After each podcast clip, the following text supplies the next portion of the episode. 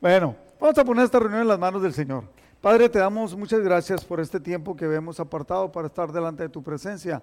Te pedimos la guía y la dirección de tu Espíritu Santo y que tu palabra la podamos aplicar a nuestras vidas. Te damos gracias, Señor, por lo que haces en nuestra vida. Abre nuestro entendimiento, nuestros oídos, que podamos recibir y que podamos cambiar. Te lo pedimos, Señor, y te pido que unjas mis labios en el nombre de Jesús. Amén.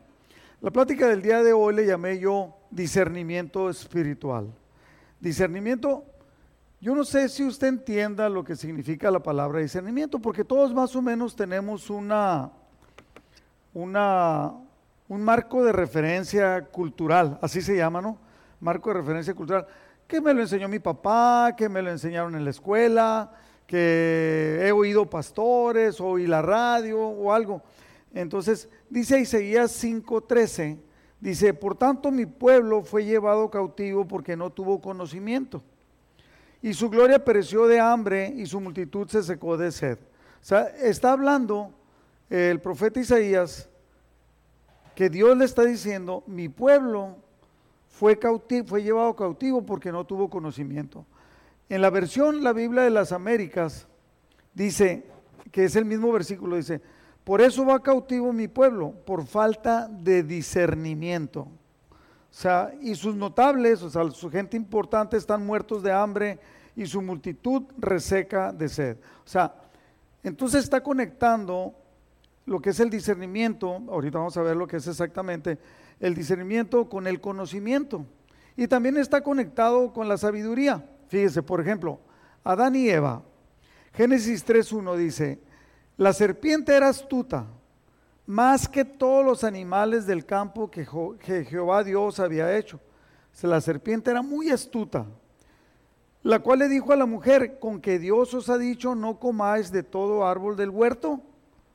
Y la mujer respondió a la serpiente, del fruto de los árboles del huerto podemos comer. O sea, la serpiente que era astuta la llevó a, un, a una manera de pensar y le dice, ¿con que Dios les dijo que no? No, no, no, no es cierto. Sí nos dijo que sí, que podemos comer. Pero del fruto del árbol que está en medio del huerto, dijo Dios, no comeréis de él, ni le tocaréis para que no muráis. Entonces la serpiente dijo a la mujer, no moriréis, sino que sabe Dios que el día que comáis de él serán abiertos vuestros ojos y seréis como Dios, sabiendo del bien y el mal. O sea, vas a empezar a tener discernimiento, vas a diferenciar entre el bien y el mal. Ahora, Adán y Eva se les dio una orden que no supieron cumplir. ¿Por qué? Porque no estuvieron capacitados para entender claramente lo que era el discernimiento. O sea, no estaban preparados para manejar lo que se les había dado. Entonces, yo he visto cristianos de todo tipo, ¿no? Muy elevados a través de la televisión o a través de manejo de iglesias, muy sabios, saben muchas cosas y te preguntas por qué han caído en pecado y en un pecado horrible, ¿no? Que dices, ¿cómo es posible? Si ellos mismos predicaban, sabían, tenían discernimiento, tenían sabiduría. Y luego fíjese, Salomón, eh, Dios, Dios se le aparece una noche 1 Reyes capítulo 3, se le apareció Jehová a Salomón en Gabaón una noche en sueños y le dijo Dios, pide lo que quieras que yo te dé. ¿Cuántos quisiéramos que Dios nos dijera eso, no? Que te despertara en la noche y te dijera, pídeme lo que quieras. ¿Qué le pediría a usted, Dios?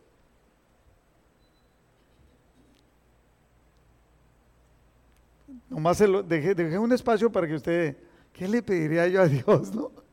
Entonces, pídeme lo que quieras. Y él le dijo en el versículo 9, da pues a tu siervo corazón entendido para juzgar a tu pueblo y para discernir entre lo bueno y lo malo. Porque ¿quién podrá gobernar este tu pueblo tan grande? Y le dijo Dios, porque has demandado esto y, y no pediste para ti muchos días, ni pediste para ti riquezas, ni pediste la vida de tus enemigos, sino que demandaste para ti inteligencia para huir juicio.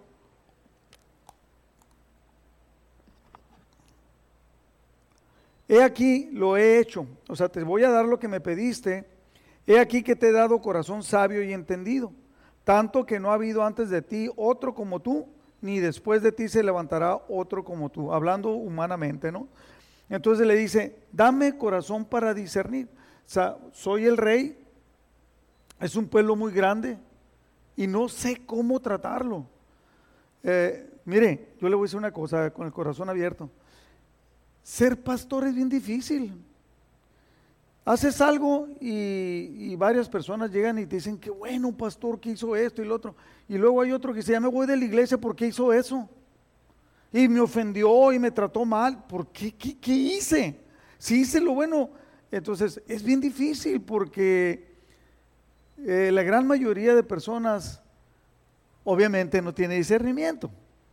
Y tampoco somos muy sabios. Y la gran mayoría, nos voy a usarlo en plural, ¿no? Nos manejamos con, por medio de emociones y sentimientos. Ah, personas que no deberían son muy corajudos y se les bota el tapón y no los puedes contener, ¿no? Y toman decisiones totalmente viscerales por las emociones, no por sabiduría. Si yo le preguntara a usted, dígame qué definición, yo creo que ahorita usted lo va a poner en su mente, ¿qué tiene usted en su mente de qué es la sabiduría? Yo sé que bíblicamente me va a decir, no, pues la sabiduría es el conocimiento del Dios, el temor a Dios. Bueno, ese es el principio de la sabiduría. Pero entonces, por ejemplo, muchos dicen, no, tener experiencia. Bueno, sí es tener experiencia. No es tener conocimiento el que sabe mucho. No es cierto. Hay muchos que saben mucho y actúan mal. ¿Por qué? Porque son muy viscerales y son muy corajudos. O son muy sentimentales, ¿no? Hay unos que no, es que no me llamaron, es que no me dijeron, ya no voy, ya no voy a ir, ya no voy a participar. ¿Por qué se está manejando? Por emociones. No se está manejando por sabiduría. Entonces, Puede ser que sepas mucho, pero no lo aplicas. Entonces la sabiduría podemos decir que es como, como el conocimiento, la aplicación del, adecuadamente del conocimiento. ¿sí? O sea, eh, entonces e, eso es muy importante. ¿Qué es el discernimiento? E, en una definición sencilla, es la habilidad para diferenciar la verdad del error o la mentira. Cuando tienes la capacidad de decir, me están diciendo mentiras. Es, eh, esto que están diciendo está equivocado, no es verdad. Otra definición dice que es la habilidad de ver lo que está oscuro, o sea que puedes notar la diferencia. La definición del discernimiento espiritual es la capacidad dada por el Espíritu Santo de ver la vida a través de la revelación de Dios. Entonces, ¿por qué hombres que se supone que son de Dios caen en pecado? o se portan mal, o son bien corajudos. Yo tuve, conocí varias personas que ya no viven, que según muchas personas ellos eran muy espirituales, pero eran muy corajudos y se les botaba, se les, se les botaba el tapón y ofendían a cuanta, a persona o los hacían enojar por algo y santo Dios, ¿no? Eso he visto yo en muchos hombres que supuestamente son de Dios. Entonces, es una capacidad por el Espíritu. Entonces, si es una capacidad por el Espíritu Santo, ¿por qué no toman control? Se preguntaría uno, ¿no? ¿Por qué no toman control? Si es un hombre de Dios y un hombre de Dios esperas, ¿qué esperas? Pues esperas misericordia, esperas perdón, esperas comprensión, esperas una sabiduría tremenda, ¿no? Entonces, uno de los frutos del discernimiento espiritual es esto.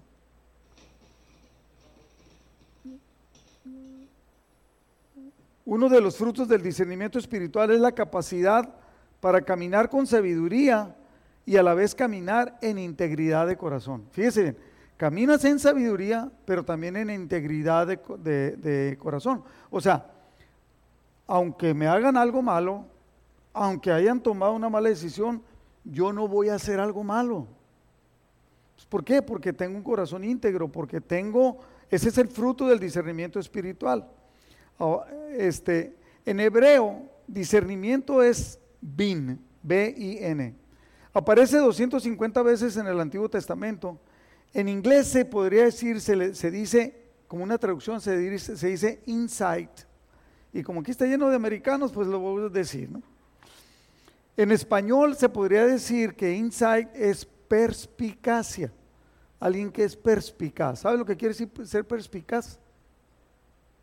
¿Sí? ¿Cómo qué? Ah, como vamos a llamarlo así vulgarmente, ¿no? Alguien que las cacha volando, ¿no? Alguien que entiende que, ¿sabes qué, no?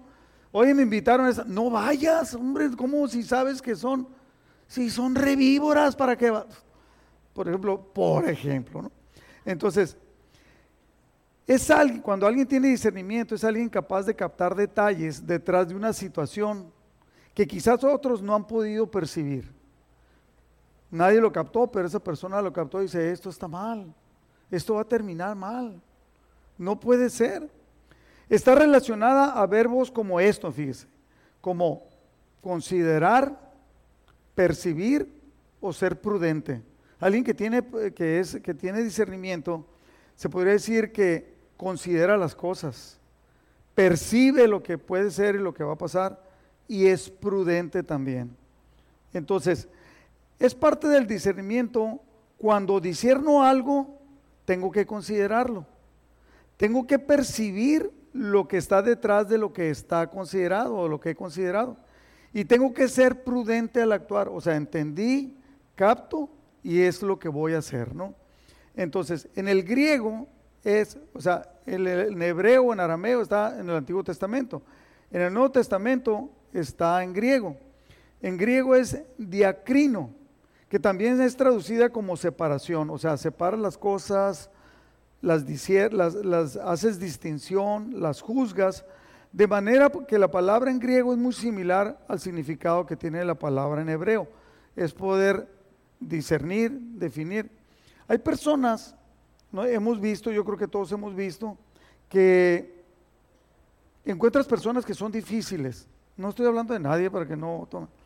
Que son difíciles. Puede ser que yo sea una de ellas, ¿no? Que usted considere que yo soy una persona difícil. ¿Por qué? Porque cuando dice alguien algo, yo digo, ¿cómo es posible que esté diciendo esto, no? O sea, o cómo es posible que diga eso cuando hace esto esta persona. Entonces, no le creo.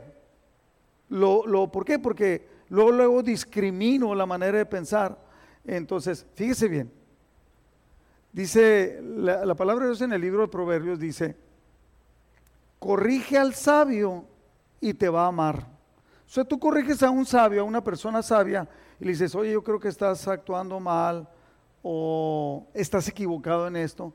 Y esa persona va a decir, qué bueno que me corrigió, esto me va a hacer mejor. Pero dice, corrige al necio y se va a enojar contigo. No, pues porque están hablando de mí, que no sé qué. Esa persona es necia. Pero si le dices, pues obviamente que se va a enojar. ¿Sí, no? ¿Por qué? Pues porque es necio.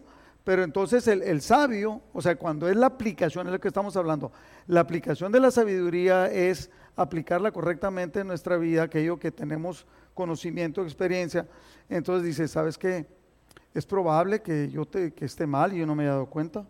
Es probable que esté actuando yo mal y no me doy cuenta. Y entonces empieza a, aplicarla. de alguna manera se, se congeló esto.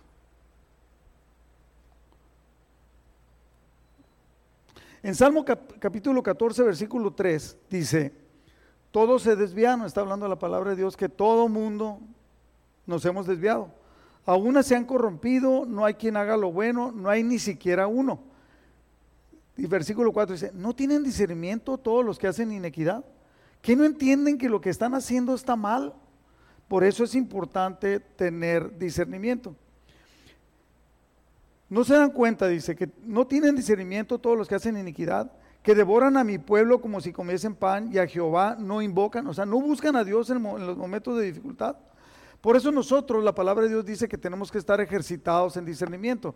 Hebreos 5.12 dice, habla de todos nosotros, ¿no? Porque debiendo ya ser maestros después de tanto tiempo, tienen necesidad de que se les vuelva a enseñar cuáles son los primeros rudimentos de la palabra de Dios. Y habéis llegado a ser tales que tenéis necesidad de leche y no de alimento sólido.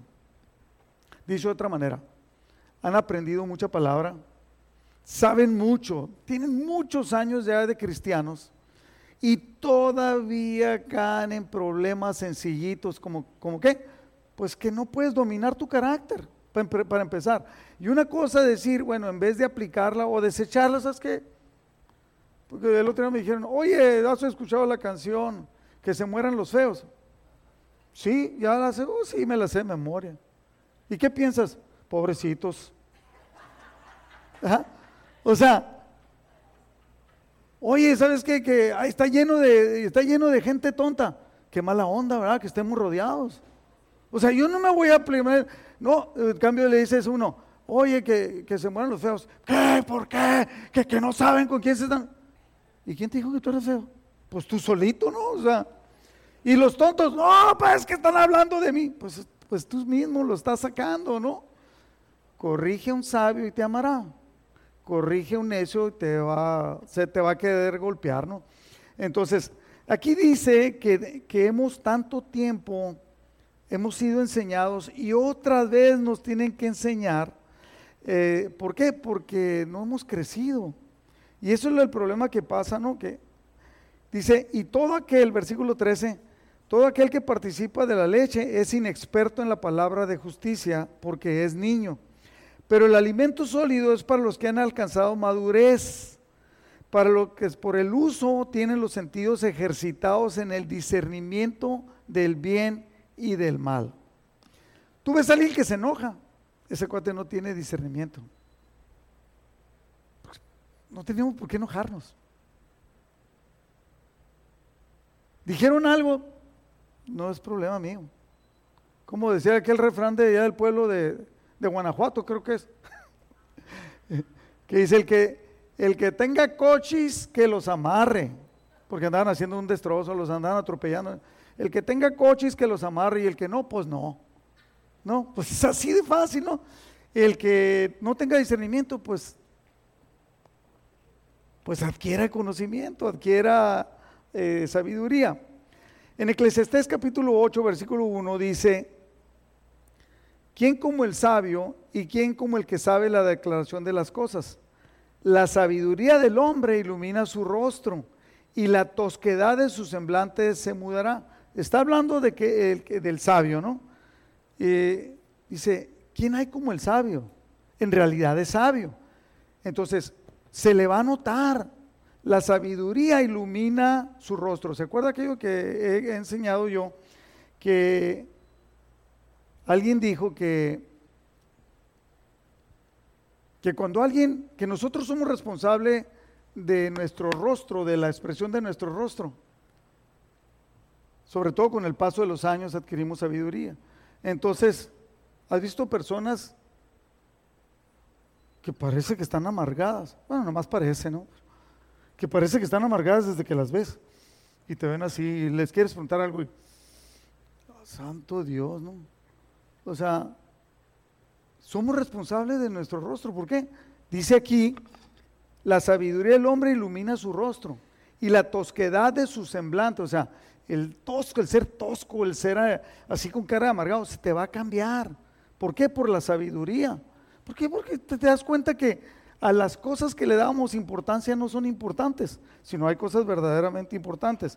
Versículo 5 de Eclesiastés 8 dice, el que guarda el mandamiento no experimentará mal y el corazón del sabio discierne el tiempo y el juicio.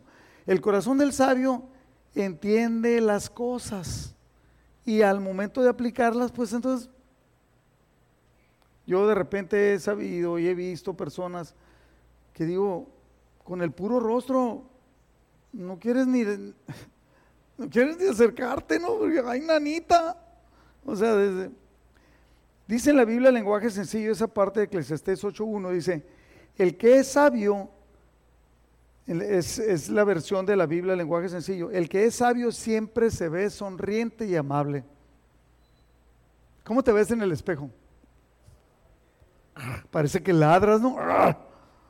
Este, bueno, es que entonces quiere decir que, que no has aprendido sabiduría, ¿no?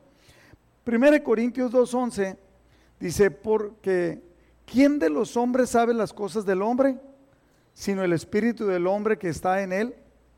Así tampoco nadie conoció. Le, le voy a pedir a alguien de los auxiliares, ¿me pasas esa silla?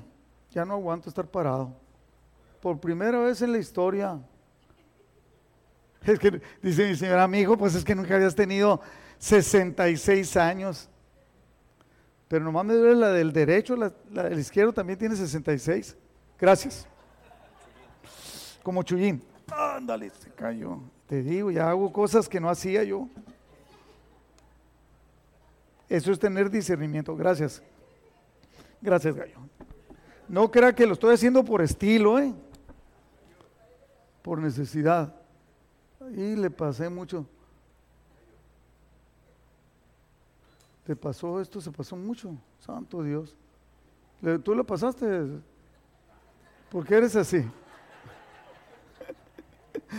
ay, ay, ay. Bueno, este, quedamos en que, ¿quién de los hombres sabe las cosas del hombre sino el espíritu del hombre que está en él? Así tampoco nadie conoció las cosas de Dios sino el espíritu de Dios. O sea, el hombre sabe del hombre y lo de, lo de, Dios, el Espíritu de Dios. Y nosotros, dice versículo 12, no hemos recibido el Espíritu del mundo, sino el Espíritu que proviene de Dios. Es lo que nos lleva a tener un discernimiento espiritual. El Espíritu de Dios dado a los hombres. Si nosotros leemos el Evangelio de Juan y estábamos, estamos empezando a estudiar eh, los jueves las cartas del apóstol Juan, habla allí que nosotros somos, somos por decir algo de una manera, depositarios de la luz de Dios para, para reflejar a Dios y llevar la luz de Dios a los demás. Entonces dice, nosotros hemos recibido el Espíritu del, no, del mundo, sino de Dios. Entonces, eso nos lleva a tener una capacidad diferente que cualquier persona que no conoce a Dios. Dice, y por eso se nos ha concedido para que sepamos lo que Dios nos ha concedido. Entonces podemos vivir a otro nivel con una expectativa totalmente diferente. En el versículo dice, lo cual también hablamos, no con palabras enseñadas por sabiduría humana, sino con las que enseña el Espíritu, acomodando lo espiritual a lo espiritual. Y lo carnal, pues a lo carnal. Entonces, el hombre natural, que el que no tiene el Espíritu de Dios, no percibe las cosas que son del Espíritu de Dios, porque para él son locura y no las puede entender porque se han de discernir espiritualmente.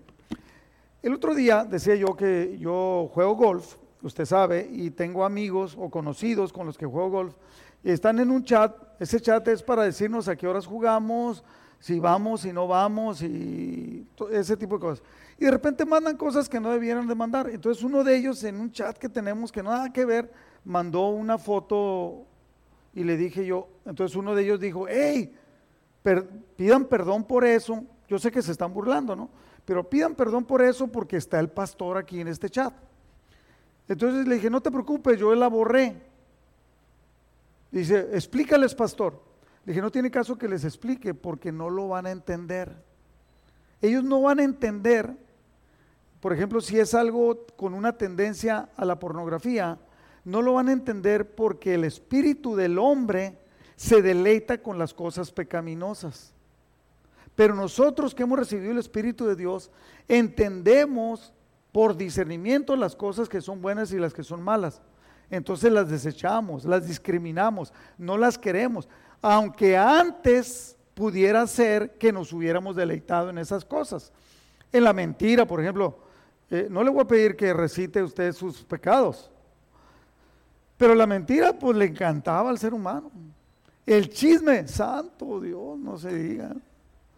Este, y, así nos vamos, el ver cosas. Por ejemplo, yo conozco personas, yo no lo puedo entender.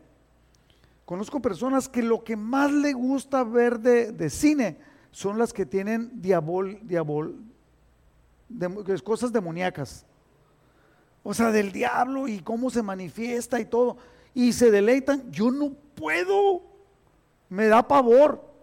Y no por maricón. sino porque entiendo que esas cosas no vienen de mi Padre Celestial. O sea, no, y no, y no lo quiero. Eh, el hombre natural, lo voy a repetir esto, el hombre natural, que es lo que el hombre que no tiene a Dios, no percibe las cosas que son del Espíritu de Dios, no la puede entender. Si yo le hablo de salvación a alguien que no tiene el Espíritu de Dios, no lo va a entender. Y me dice, ¿sabes qué? Yo no creo en eso. Hay un cuate, un, un conocido mío, que dice, yo no creo en las cosas de Dios. Y de repente lo, haga, lo agarras cantando una canción católica que dice, el Espíritu de Dios. Y luego dice algo que me toma de la mano y me lleva con él. Si ese cuate es más demoníaco que la cosa, ¿no? O sea, no sabe lo que está diciendo, ni siquiera lo puede entender. Sabe que para ciertas comidas hay que educar el paladar, hasta para el café. ¿Cuántos toman café con leche y le ponen un montón de azúcar? La gran... ¡Qué poquitos! ¿Y por qué a todo el que veo le pone leche y eso? por favor. Entonces, obviamente, el que toma el café con leche y azúcar no tiene ni le interesa, ¿no? Ah, yo no estoy diciendo que sea malo, que sea bueno, ni le interesa saber si el café es bueno o está malo, si está tostado o no está tostado, si está quemado o no está quemado. No le interesa. ¿Por qué? Porque le va a poner un montón de leche y azúcar y a eso va a ser. Y, entonces, yo no quiero decir que sea mejor, entiéndalo, no quiero decir eso. Yo que tomo el café negro y sin azúcar, en cuanto tomo un café, sé si es tostado claro, tostado mediano o, tostado dark, o sea, oscuro. De volar lo conozco. Y sé si el, café ya tiene mucho tiempo ahí en la cafetera, ya se quemó, lo detecto inmediatamente. Y yo lo tomaba, mi papá me enseñó, yo tomaba el café con mi papá todos los días en la mañana o en la, o en la tarde. Y era Nescafé el que hacía y ahí ya metí gol. Era Nescafé con, un, con leche y azúcar. Y un día llegué con unos arquitectos a trabajar, yo tenía 21 años, y Mire que el, que el patrón se tomaba el café negro, ¿no? Y le dije, ¿por qué te lo tomas así? Está re malo. Oh, dijo, así es como sabes el café. Que me dio una explicación. Dije, lo voy a intentar. Pues obviamente no lo podía tomar, ¿no? Pero a la semana ya lo estaba tomando. Y desde entonces, desde los 21 años hasta ahorita, de vez en cuando, cuando el café está malo, le pongo leche. Para engañar a mi sistema gustativo. Bueno, Filipenses 1.9 dice, esto el apóstol Pablo pide por los filipenses, pero fíjese lo que pide. Y esto pide en oración que vuestro amor abunde aún más y más en ciencia y en todo conocimiento. Fíjese, me, encanta como es el apóstol Pablo. Está, está metiendo el amor con el entendimiento, con conocimiento y en ciencia. Dice. O sea, debes de amar a las personas no nomás como diciendo, no, lo, no nomás porque sí, sino debes de entender por qué. Porque son tus hermanos, porque son hijos de Dios, porque merecen lo mejor. En la NTV, versículo 10, este, eh, dice de ahí Filipenses 1, quiero que entiendan lo que realmente importa, a fin de que lleven una vida pura e intachable hasta el día que Cristo vuelva. Si ustedes entienden, tienen discernimiento y entienden en realidad qué es lo que realmente importa, van a llevar una vida pura e intachable. En la Biblia al día, versículo 10 dice, esto es lo que pido, en el versículo 9 dice, esto es lo que pido en oración, que vuestro amor abunde cada vez más en conocimiento y en buen juicio. Y habíamos quedado el conocimiento, el buen juicio, la discriminación entendida, es el discernimiento. Quiero que lo entiendan. En la Biblia el lenguaje sencillo dice, le pido a Dios que ustedes se amen, es el mismo versículo 9 le pido a Dios que ustedes se amen cada vez más y que todo lo aprendan bien y lo juzguen correctamente. Es algo que nosotros debemos de tener juicio. He tenido una plática con alguien de, aquí de la iglesia eh, últimamente y le he dicho, es que no entiendo qué parte no entienden. Si yo te digo, es que debes hacer las cosas bien. O sea, yo nunca ando diciéndole a mi esposa, mija, ponle limón a la comida, ponle eh, más chile serrano, ponle, no, porque ella sabe, o yo, yo pruebo la comida y me encanta. Digo, o sea, hay veces que se le pasó, que le faltó poquita sal, pero eh, normalmente está excelente. Yo nunca ando atrás de ella diciéndole, yo tengo discernimiento que está buena la comida. Y ella sabe cómo hacerla. Entonces hay un juzguen correctamente. La Biblia en lenguaje sencillo dice, le pido a Dios que ustedes se amen cada vez más y que todo lo aprendan bien y lo juzguen correctamente. Esa es la parte del discernimiento. En la Biblia de las Américas dice, y esto pido en oración, que vuestro amor, y yo lo pido también de, ustedes, yo como pastor de la iglesia, yo pido esto en desde allá, que está el primero de aquí es el Héctor Rayón, y todo pasando por todos, por todos hasta allá, que está Ramón, esto pido en oración, que el amor de ustedes abunde aún más y más. No se queden en pequeños amorcitos, así, ay, nos tratamos bien por encimita, somos cristianos. No, abunde más, que, que crezcan en, el amor, que es lo que Cristo quiere.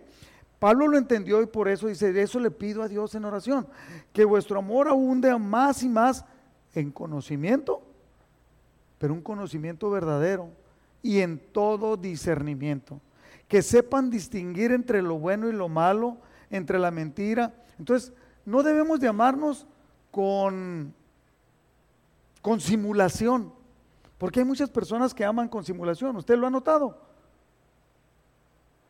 No levante la mano entonces, porque no hace que se le vaya mal. Pero a veces hemos notado que hay gente que, que te trata bien por encimita, pues. O sea, no hay un amor verdadero. Claudia, ¿cómo te sentiste el otro día que las damas... Claudia eh, tiene cáncer. Bueno, declaramos que ya no, ya salió ya sin cáncer, pero perdió el cabello, está así como yo más o menos. pero ella, ella usa, ¿ya te creció? Ya tiene más que yo, pues sí. Sí, así me dijo mi nieta, abuelo, pero a mí me va a crecer. Entonces, ella, las, damas, algo que me gustó, en apoyo emocional con ella, para tener una empatía, para demostrar amor, el jueves se juntaron y cada quien compró, algunas se las prestaron, tal vez compró eh, pelucas y se la pusieron y se tomaron fotos con ellas. ¿Cómo te sentiste, Claudia? Querida, amada. Obviamente eso debe, así debe ser el pueblo de Dios, tener una empatía y, y, entonces demostrarlo. Es lo que Pablo está pidiendo. Entonces, 1 Corintios 14, 20 dice, hermanos, el apóstol Pablo también lleno del Espíritu Santo dice, no sean niños en el modo de pensar, ya, ya párenle a ser niños, sino sean niños en la malicia, en la maldad sean niños, pero sean maduros en la forma de pensar. 1 eh, Corintios 13, 11 dice, cuando yo era niño, hablaba como niño, pensaba como niño, juzgaba como niño, mas cuando ya fui hombre dejé lo que era de niño. ¿Qué es lo que se espera de nosotros? Que al haber crecido en la palabra, al haber crecido en el, en, el, en el discernimiento, en el entendimiento de las cosas de Dios, obviamente ya no somos el mismo, ya hemos crecido, ya podemos discernir. En Efesios 4:14 dice, ya no seremos inmaduros como los niños. No, no seremos arrastrados de un lado a otro ni empujados por cualquier corriente de nuevas enseñanzas. No nos dejaremos llevar por personas que intenten engañarnos con mentiras tan hábiles que parezcan la verdad. En cambio, hablaremos la verdad con amor y así creceremos en todo sentido hasta parecernos más y más a Cristo, quien es la cabeza de su cuerpo, que es la iglesia. Lo que el apóstol Pablo está diciendo, alguien que había crecido totalmente y dependía totalmente del Espíritu Santo en su vida, podía dar, hablarnos esa palabra y decir, hey, tomen las cosas importantes, crezcan en las cosas espirituales, permítanlo crecer, ya no van a andar con niñerías, seremos maduros espiritualmente. Entonces, yo di un curso, una di como una serie de seis pláticas, si ustedes, los que estaban aquí en aquel entonces, acerca de la madurez espiritual y la madurez emocional. Entonces hay gente que quiere, que quiere ser maduro espiritualmente, pero es inmaduro emocionalmente. No puede ser. ¿Por qué? Porque las emociones le van a ganar. ¿Se acuerda que le dije que he conocido varios pastores o copastores que su inmadurez emocional pasa encima de la, del conocimiento espiritual que pudieran tener. Entonces le dan rienda suelta a sus pasiones y se han metido en un montón de problemas. Adulterios, etcétera, cosas graves, pleitos, malas palabras y cosas que no deberían de ser. Conocí a un copastor que llegó a meterse en las madrugadas a llevarse dinero de una caja fuerte de la iglesia. Porque él decía que le hacía falta dinero. Y como no se lo daban, lo tomó. Y enfrente del velador. El velador dijo, yo no quiero ser cómplice. Y le dijo al pastor y se armó la bronca. O sea, qué falta de discernimiento, ¿no? Yo tengo necesidad de dinero, ¿qué hago? Pues debo de hablar con el, con el responsable del dinero. Oye, quiero más, necesito más, no me alcanza. Este, me tengo que tomar el café negro porque no tengo para el azúcar y la leche. No sé, cualquier cosa que quieras inventar. Entonces, quiero, quiero explicarles cinco cosas que debemos de entender del, del discernimiento espiritual. Primero, el discernimiento, debemos de entender lo que es el discernimiento. El discernimiento es la capacidad de distinguir entre el bien y el mal. Hay personas que los he visto haciendo el mal o hablando el mal o actuando mal contra una persona. No están distinguiendo entonces entre, lo que, entre el error y la verdad, cuando debíamos de hacerlo. O sea, debemos distinguir entre la verdad y la mentira. Yo he visto personas que se van con enseñanzas del Internet, porque un pastor lo puso y lo publican muchos, y, digo yo, no hacen caso en la iglesia, ¿por qué le hacen caso a alguien del Internet que ni lo conocen? Y entonces, después cuando cae esa persona, o después que salió la luz que no era verdad lo que el otro había dicho, no pudieron distinguir entre la verdad y la mentira. Es algo que debemos de ver. Entre el acierto y el error está bien o está mal. Usted puede distinguir si entre lo que yo estoy hablando es verdad o no. Si está pegado a la palabra o no. Jesse y yo siempre hemos mantenido la, la postura de que si usted cree que nosotros estamos enseñando incorrectamente fuera de la palabra de Dios, puede venir a hablar con nosotros, a decirnos, a decirnos ustedes están equivocados, ¿por qué? Y vamos a verlo y vamos a ver de dónde o cómo para que vea si estamos bien o mal, ¿no? Es capacidad de buen juicio. Yo he visto muchas personas muy bien intencionadas que tienen muy mal juicio, no estoy hablando carácter, no, sino que juzgan mal las cosas.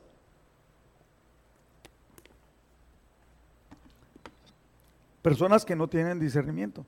Alguien una vez estaba hablando yo del discernimiento y me dijo, oiga, ¿y el discernimiento de espíritu? El discernimiento de espíritu, de espíritus, es otra cosa, pero es aplicable. O sea, me refiero yo que es un don del Espíritu Santo, de que cuando tú hablas con una persona, puedes ver que esa persona tiene un espíritu malo y que lo que quiere por encimita parece algo bueno, pero, pero de repente esa persona quiere causar un problema. Hay un libro que se llama Él vino a libertar a los cautivos y ahí en ese libro alguien que fue liberado, alguien que habla de acerca de que en escuelas dominicales hay maestros en escuelas dominicales que son satánicos y nadie los pudo detectar cuando debían de ser detectados. Entonces, tenemos que tener una capacidad de buen juicio. Dios espiritualmente nos da el entendimiento. También es la madurez en la toma de decisiones. ¿Cómo tomo las decisiones? Porque hay personas que hacen berrinche, ¿no? Sabes que yo vengo mientras me tomes en cuenta, yo vengo. Pero si no me tomas en cuenta, ya no vengo. Ya no te apoyo. Ya no. ¿Por qué? Porque no estoy de acuerdo. ¿Por qué? Porque está enojado. Porque no tiene sabiduría. En, en los grupos de alabanza, así aprendí yo, ¿no? Hay mucha disciplina, debe de haber mucha disciplina. En amistad, y gallo viene de amistad. Alguien que no iba a ensayar, no subía. Alguien que te decía algo malo, lo detectaba, no se portaba mal, no subía por un mes o por cuánto tiempo? Por un mes. Y durante ese mes tenía que ir a todos los ensayos. Si no iba a un ensayo y tenía que estar sentadito viendo y, calladito, te da bonito. Y hay muchos que están en la alabanza, y no estoy hablando de la alabanza de nosotros, estoy hablando de la alabanza en general, que les ponen disciplina y hacen berrinche, hinchan los cachetes y se van, o dicen para que vean quién se pierde lo mejor, se van a perder mi voz, o se van a perder mi requinteo, ¿no? O sea, tiene que haber una madurez en la toma de decisiones. ¿Qué tan maduro es usted en la toma de decisiones? Número dos, el discernimiento espiritual nos lleva a agradar a Dios, no a agradarnos a nosotros mismos. En Romanos 8.1 dice, por tanto, ya no hay condenación para los que pertenecen a Cristo Jesús. Y porque ustedes pertenecen a Él, el poder del Espíritu que da vida los ha libertado del poder del pecado que lleva a la muerte. Es lo primero que hace. Nos libera de la esclavitud del pecado. Por eso, versículo 8, del 8, Romanos 8:8, por eso, los que todavía viven bajo el dominio de la naturaleza pecaminosa nunca pueden agradar a Dios. Para poder agradar a Dios, tenemos que tener un discernimiento espiritual y empezar a escoger lo correcto, lo bueno, lo agradable a Dios. Entonces, versículo 9, dice, ustedes no están dominados por su naturaleza pecaminosa, pero antes sí, pero solamente los que son espirituales. Porque puede ser que si usted se deja, si usted se deja dominar por su naturaleza pecaminosa, y la naturaleza pecaminosa no es la esposa o el esposo, ¿eh? o sea, es usted mismo, con sus deseos, con sus berrinches. Yo he visto gente, le digo Yolanda, amiga, ¿qué le pasa a esta persona? Y llegamos a la conclusión, son bipolares. Un día están bien contentos y otro día hinchan los cachetes y están enojados. O levantan la voz y se enojan. Son bipolares. Me dice mi señora ayer, mi hijo, eh, ¿ya comiste? Ya, ya comí, mi hijo, fui a comer comida china. ¿Con quién? Pues fíjate que fui con mi gran amigo fulano de tal. Y ese amigo fulano de tal hacía un mes me había puesto una revolcada. Le, le dije, déjalo, es bipolar. O sea, te pone una revolcada y al, al, día siguiente te ama con locura y te invita y no hay ningún amigo como él. ¿Usted, ¿Usted tiene alguien así cerca de usted? Yo sí. Digo, no es mi familia, ¿no? Pero nosotros no estamos dominados por la naturaleza pecaminosa, somos controlados por el Espíritu de Dios eh, que vive en nosotros. Y recuerden que los que no tienen el Espíritu de Cristo en ellos de ninguna manera pertenecen a Él. El que no tiene el Espíritu de Cristo no pertenece a Él. Lo dice claramente, no lo digo yo. Fíjense estas palabras que usan estos versículos liberado, o sea, libertado. ¿De qué? De un dominio. Estábamos dominados. Eh, ya no estamos dominados por la naturaleza, que es la manera como nosotros somos, los sentimientos que de, de cómo nos manejamos, y controlados por. O sea, ¿por quién eres dejado controlar tú? ¿Por el Espíritu de Dios o por tu naturaleza pecaminosa? Tu naturaleza pecaminosa es todo lo que te sale visceralmente. Dice Jesucristo, los pleitos, dice, lo que entra al hombre, que dicen que se lavó las manos, que no se lavó las manos y comió. No le va a pasar nada. No es lo que entra al hombre lo que, lo que, eh, lo que, lo que es malo. Lo que es malo es lo que sale del hombre. ¿Qué es lo que deja salir de ti? ¿O tienes una, una naturaleza ahora controlada por el Espíritu de Dios que ejerce discernimiento? Dice, esto no, esto sí.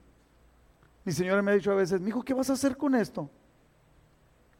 Ahorita nada, porque quiero que se manifieste y que se dé cuenta que está mal esta persona, porque se va a dar cuenta.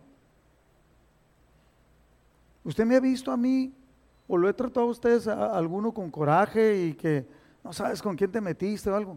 No, pero yo antes sí era así. Tío, estoy chiquito, al, Fonseca le tengo miedo. Por eso llego y lo agarro y lo abrazo y dice, ya somos dos. Había en la, en la, escuela de arquitectura un chaparrito como yo, de Tijuana, bien bronquero. Y su mejor amigo era uno que le decían chiquilín, ya te imaginas, ¿no? Estaba llenito y estaba grandote, ¿no? Era campeón de lanzamiento de bala del estado. Y se iban a las cantinas y tomaban. Y en cuanto a este le gustaba tomar al, chaparrito, se subía a la barra y le decía, órale, el que quiera contra nosotros dos. y el otro lo agarraba y lo bajaba, cálmate. o sea, tenemos que, ¿por qué estamos dominados? De verdad fuimos liberados.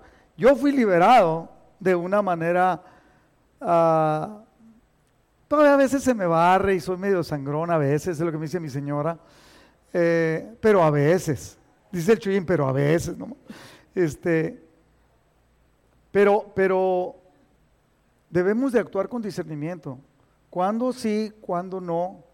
¿Qué acepto, qué no acepto? ¿Cómo lo hago? ¿Cómo no lo hago? Y saber de que si lo que estoy usando, si, si estoy tratando a una persona con falta de amor, debo entender que estoy mal y debo de cambiar. Eso es parte del discernimiento. De que si hicieron algo contra mí, si yo hice algo contra ellos, me equivoqué, y debo de pedir perdón. ¿Qué debo de hacer? Pues pedir perdón. Esa es la característica del cristiano. Jesucristo nos lo enseñó. Jesucristo nos da una enseñanza para que entendamos y podamos conocer a las personas dentro de ese discernimiento. Mateo 7, del 17 al 20, lo quiero leer corrido. Jesucristo dijo así, todo buen árbol da buenos frutos, pero el árbol malo da frutos malos. No puede el buen árbol dar malos frutos, ni el árbol malo dar frutos buenos. Todo árbol que no da, buen fruto es cortado y echado al fuego, así que por sus frutos los conoceréis. ¿Qué frutos tenemos nosotros? No todo, y lo dice, no todo el que me dice Señor, Señor, entrará en el reino de los cielos. Aprende a conocer a las personas, sobre todo en el pueblo de Dios. Se no todo el que parece que es un siervo de Cristo es. No todo el que me dice Señor, Señor entrará en el reino de los cielos, sino el que hace la voluntad de mi Padre que está en los cielos. Muchos me dirán en aquel día, ¿cuál es aquel día? El día del juicio, ¿no? Señor, Señor, ¿no profetizamos en tu nombre? O sea, profetizaban. En tu nombre echamos fuera demonios, en el nombre de Jesús echaron fuera demonios. Y en tu nombre hicimos muchos milagros. O sea, Tres cosas tremendas, ¿no? Que la gente puede decir, son cristianos. Y entonces dice Jesús, yo los declararé, nunca los conocí, apartados de mí, hacedores de maldad. Entonces, ¿cómo estar prevenidos ante esto? Teniendo discernimiento. Obviamente, si Jesucristo está diciendo, por sus frutos los conocerás. Hay personas que han profetizado, que han hecho milagros, eh, que predicaban, que la gente los y muchos, ¿eh? Y han caído sexualmente. Y no nomás cayeron una vez, siguieron cayendo. Entonces, ¿dónde está el discernimiento? ¿Dónde está el cambio de naturaleza pecaminosa? ¿Dónde está la liberación? Dijo un amigo, bueno, es que no cambió, nomás andaba de vacaciones. Pero los que hemos entregado nuestra vida al Señor, tenemos que ejercitarnos en conocimiento. Ese discernimiento sí requiere mucho conocimiento, no nada más el discernimiento así. En Hebreos 6.1 dice, por eso sigamos aprendiendo más y más hasta que lleguemos a ser cristianos maduros. Repita conmigo, maduros. Dejemos de ocuparnos de las primeras enseñanzas que se nos dieron acerca de Cristo y no sigamos hablando de cosas simples. Dejemos de hacer lo malo, sigamos a Cristo y dejemos de pecar para no morir. Ya sabemos que debemos confiar en Dios y que debemos bautizarnos, también sabemos que los que creen en Cristo reciben al Espíritu Santo, que los muertos volverán a vivir y que habrá un juicio final. Sí, dice, eso ya lo sabemos. Todos lo seguiremos enseñando si Dios así nos lo permite, pero ahora debemos crecer en sabiduría. ¿Por qué? Porque es diferente, el discernimiento es diferente al conocimiento. ¿De acuerdo? Ahora, la madurez emocional, lo que yo he enseñado ya, la madurez emocional va en contra de la madurez espiritual, va, va junto con pegado, ¿no? ¿Por qué? Porque no puedes ser maduro espiritualmente, lleno de discernimiento, de sabiduría, si eres inmaduro emocionalmente. El inmaduro emocionalmente se enoja, hace berrinche, toma venganza, hace cosas. ¿Por qué? Porque está dominado por sus pasiones. Pero el que es maduro domina sus pasiones y actúa con madurez espiritual. No se va con la finta. La Biblia en lenguaje sencillo dice en Hebreos 5:12, con el tiempo que llevan de haber creído en la buena noticia, Ya deberían de ser maestros nosotros los cristianos. Sin embargo, todavía necesitan que se les expliquen las enseñanzas más sencillas acerca de Dios. Parecen niños pequeños. ¿Cómo es un niño pequeño? Lo tienes que castigar, lo tienes que disciplinar porque no controla sus emociones.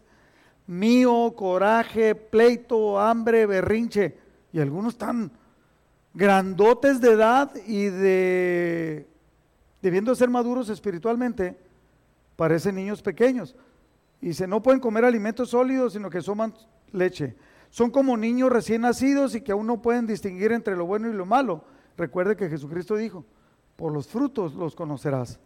Número cuatro, el discernimiento depende de la sujeción a Dios. Romanos 8:4 dice, para que la justicia de la ley se cumpliese en nosotros, que no andamos conforme a la carne, sino conforme al Espíritu. Los que son de la carne piensan en las cosas de la carne, pero los que son del Espíritu en las cosas del Espíritu. Porque el ocuparse de la carne es muerte, pero el ocuparse del Espíritu es vida y paz. Por tanto, versículo 7, los designios de la carne son enemistad contra Dios, porque no se sujetan a la ley de Dios, ni tampoco pueden. Aquí podemos encontrar por qué alguien siendo pastor puede caer en robo, en, la egolatría o en el adulterio, que, porque no se sujetan a la ley de Dios y tampoco pueden. ¿Por qué? Porque no quieren, porque les gustó más lo otro. Versículo 8, y los que viven según la carne no pueden agradar a Dios. Repita conmigo, no pueden agradar a Dios. No tiene nada que ver con el pastor. No puedes agradar a Dios cuando andas haciendo tus berrinches.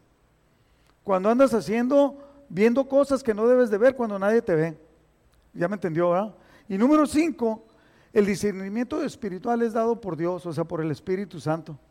No es algo que se adquiere yendo a la universidad, ni tomando cursos, incluyendo los cursos que puedas ir y todo. Yo he conocido muchas personas que, fueron a, a, seminarios teológicos y estuvieron años allá. Este, 1 Corintios 2.5 dice, para que vuestra fe no esté fundada en la sabiduría de los hombres, sino en el poder de Dios. Ahí es donde tiene que ser. Sin embargo, hablamos sabiduría entre los que han alcanzado madurez. Otra vez, la sabiduría respaldada con madurez y sabiduría no de este siglo ni de los príncipes de este siglo que perecen. Hablamos sabiduría de Dios en misterio de la sabiduría oculta, la cual Dios predestinó antes de los siglos para nuestra gloria. El saber lo que Dios quiere y traer revelación a nuestra vida la que ninguno de los príncipes de este siglo conoció, la sabiduría espiritual. Porque si la hubieran conocido, nunca habrían crucificado al Señor de gloria. En la Biblia, el lenguaje sencillo, Romanos 8:7 dice: Los que no controlan sus malos deseos solo piensan en hacer lo malo. Son enemigos de Dios, porque no quieren ni pueden obedecer la ley de Dios. Por eso los que viven obedeciendo sus malos deseos no pueden agradarlo. Pero si el Espíritu de Dios vive en ustedes, ya no tienen que seguir sus malos deseos, sino obedecer al Espíritu de Dios. El que no tiene al Espíritu de Cristo no es de Cristo. Se fija que aquí dice, ah, si el Espíritu de Dios vive, es un sí condicional, porque puede ser que el Espíritu de Dios tú no lo dejes vivir en ti y creas que sí, porque te estás dejando dominar por tu, por tu condición. Dice, ya no tienen que seguir sus malos deseos, ya no. O sea, cuando dice ya no, es que hubo un hasta aquí. Y hay un cambio radical que debe haber. Y lo dice obedecer, debemos obedecer. No me gusta, no estoy preparado, pero debo de obedecer. Y hay personas que no quieren obedecer. Y donde remata es que el que no tiene el Espíritu de Cristo, no le busques, no es de Cristo. Por eso es importante. En conclusión, debemos de tener nosotros discernimiento. Es dado por Dios, es para nuestro propio beneficio, es para la convivencia entre nosotros, es para mostrar a otros la grandeza de Dios, es para eh, el, el discernimiento mostrará nuestra sujeción u obediencia a Dios y nos lleva eso a vivir de una manera sabia. Cuando ves que no hay sabiduría, que hay berrinche, que hay corajes, que hay decisiones abruptas, te falta sujeción, te falta discernimiento. ¿Por qué? Porque el discernimiento nos lleva a vivir de una manera sabia. ¿Utilizo el discernimiento espiritual? ¿Lo utilizo o vivo como se me pega la gana? ¿Me gobiernan cuando se me pega la gana es que me gobiernan mis emociones. Debemos de tener mucho cuidado.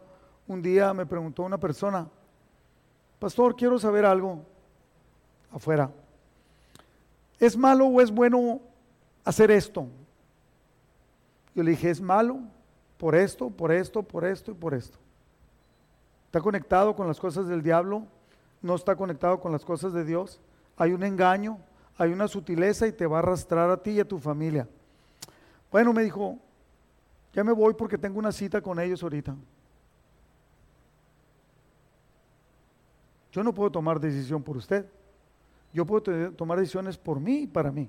Es más, no puedo tomar decisiones ni por mis hijos ni por mi esposa, solamente por mí. Y ahí es donde entra el discernimiento, el entendimiento y el crecimiento espiritual, el acompañado de la sabiduría espiritual y la, y la madurez emocional, donde ya no somos dominados, no nos dejamos llevar por nuestros berrinches o nuestros deseos totalmente carnales. Amén. Vamos a orar. Padre, te damos muchas gracias, Señor, por esta oportunidad que nos das de estudiar tu palabra. Permite, Señor, que podamos nosotros crecer en sabiduría, que podamos crecer en obediencia y estar sujetos totalmente a tu voluntad. Pongo mi vida delante de ti y la vida de cada uno de mis hermanos también, Señor.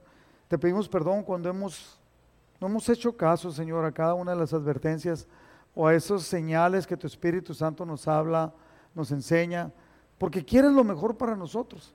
Que tu presencia sea poderosa en nuestras vidas, Señor, en la vida de mis hermanos, en la vida mía. Te lo pedimos, Padre, en el nombre de Jesús. Ahora quiero darle la oportunidad a las personas que nos están escuchando por internet o que estén aquí, que nunca hayan aceptado, verdaderamente aceptado a Cristo como tu Salvador. Jesucristo enseñó y dijo que nadie va al Padre, o sea, nadie va a la vida eterna solamente a través de Él, a través de Cristo. Dice, es que soy bueno. Me he encontrado personas que me dicen, es que soy bueno. Es que el sacerdote dijo, es que a mí me enseñaron de niño. Si tú no vas a través de Jesucristo, nunca vas a llegar a la vida eterna. Porque Él es el camino y es el plan diseñado por Dios para alcanzar la vida eterna. Y solamente es pedirle a Cristo que venga a tu corazón y que reconocerle como Señor de tu vida y decirle de esta manera, Señor Jesús, en este momento te reconozco como Señor de mi vida, te pido que vengas y entres a mi corazón. Tú sabes cómo he vivido, a mi estilo, a mi manera, eh, lleno de pecado, alejado de ti. Te pido que limpies mi corazón, que limpies mi manera de hablar, mi manera de vivir, que me enseñes a vivir de una manera diferente. Ven y habita en mi corazón y llévame a vivir de acuerdo al plan tuyo. Si esto usted lo hizo verdaderamente, yo le aseguro que el Espíritu Santo le va a enseñar una nueva manera de vivir. Congréguese, lea la palabra y únase, ore, únase a personas que amen a Cristo y que en verdad sea Cristo el Señor de sus vidas, porque eso le va a apoyar a usted. Amén. Denle un aplauso al Señor. 多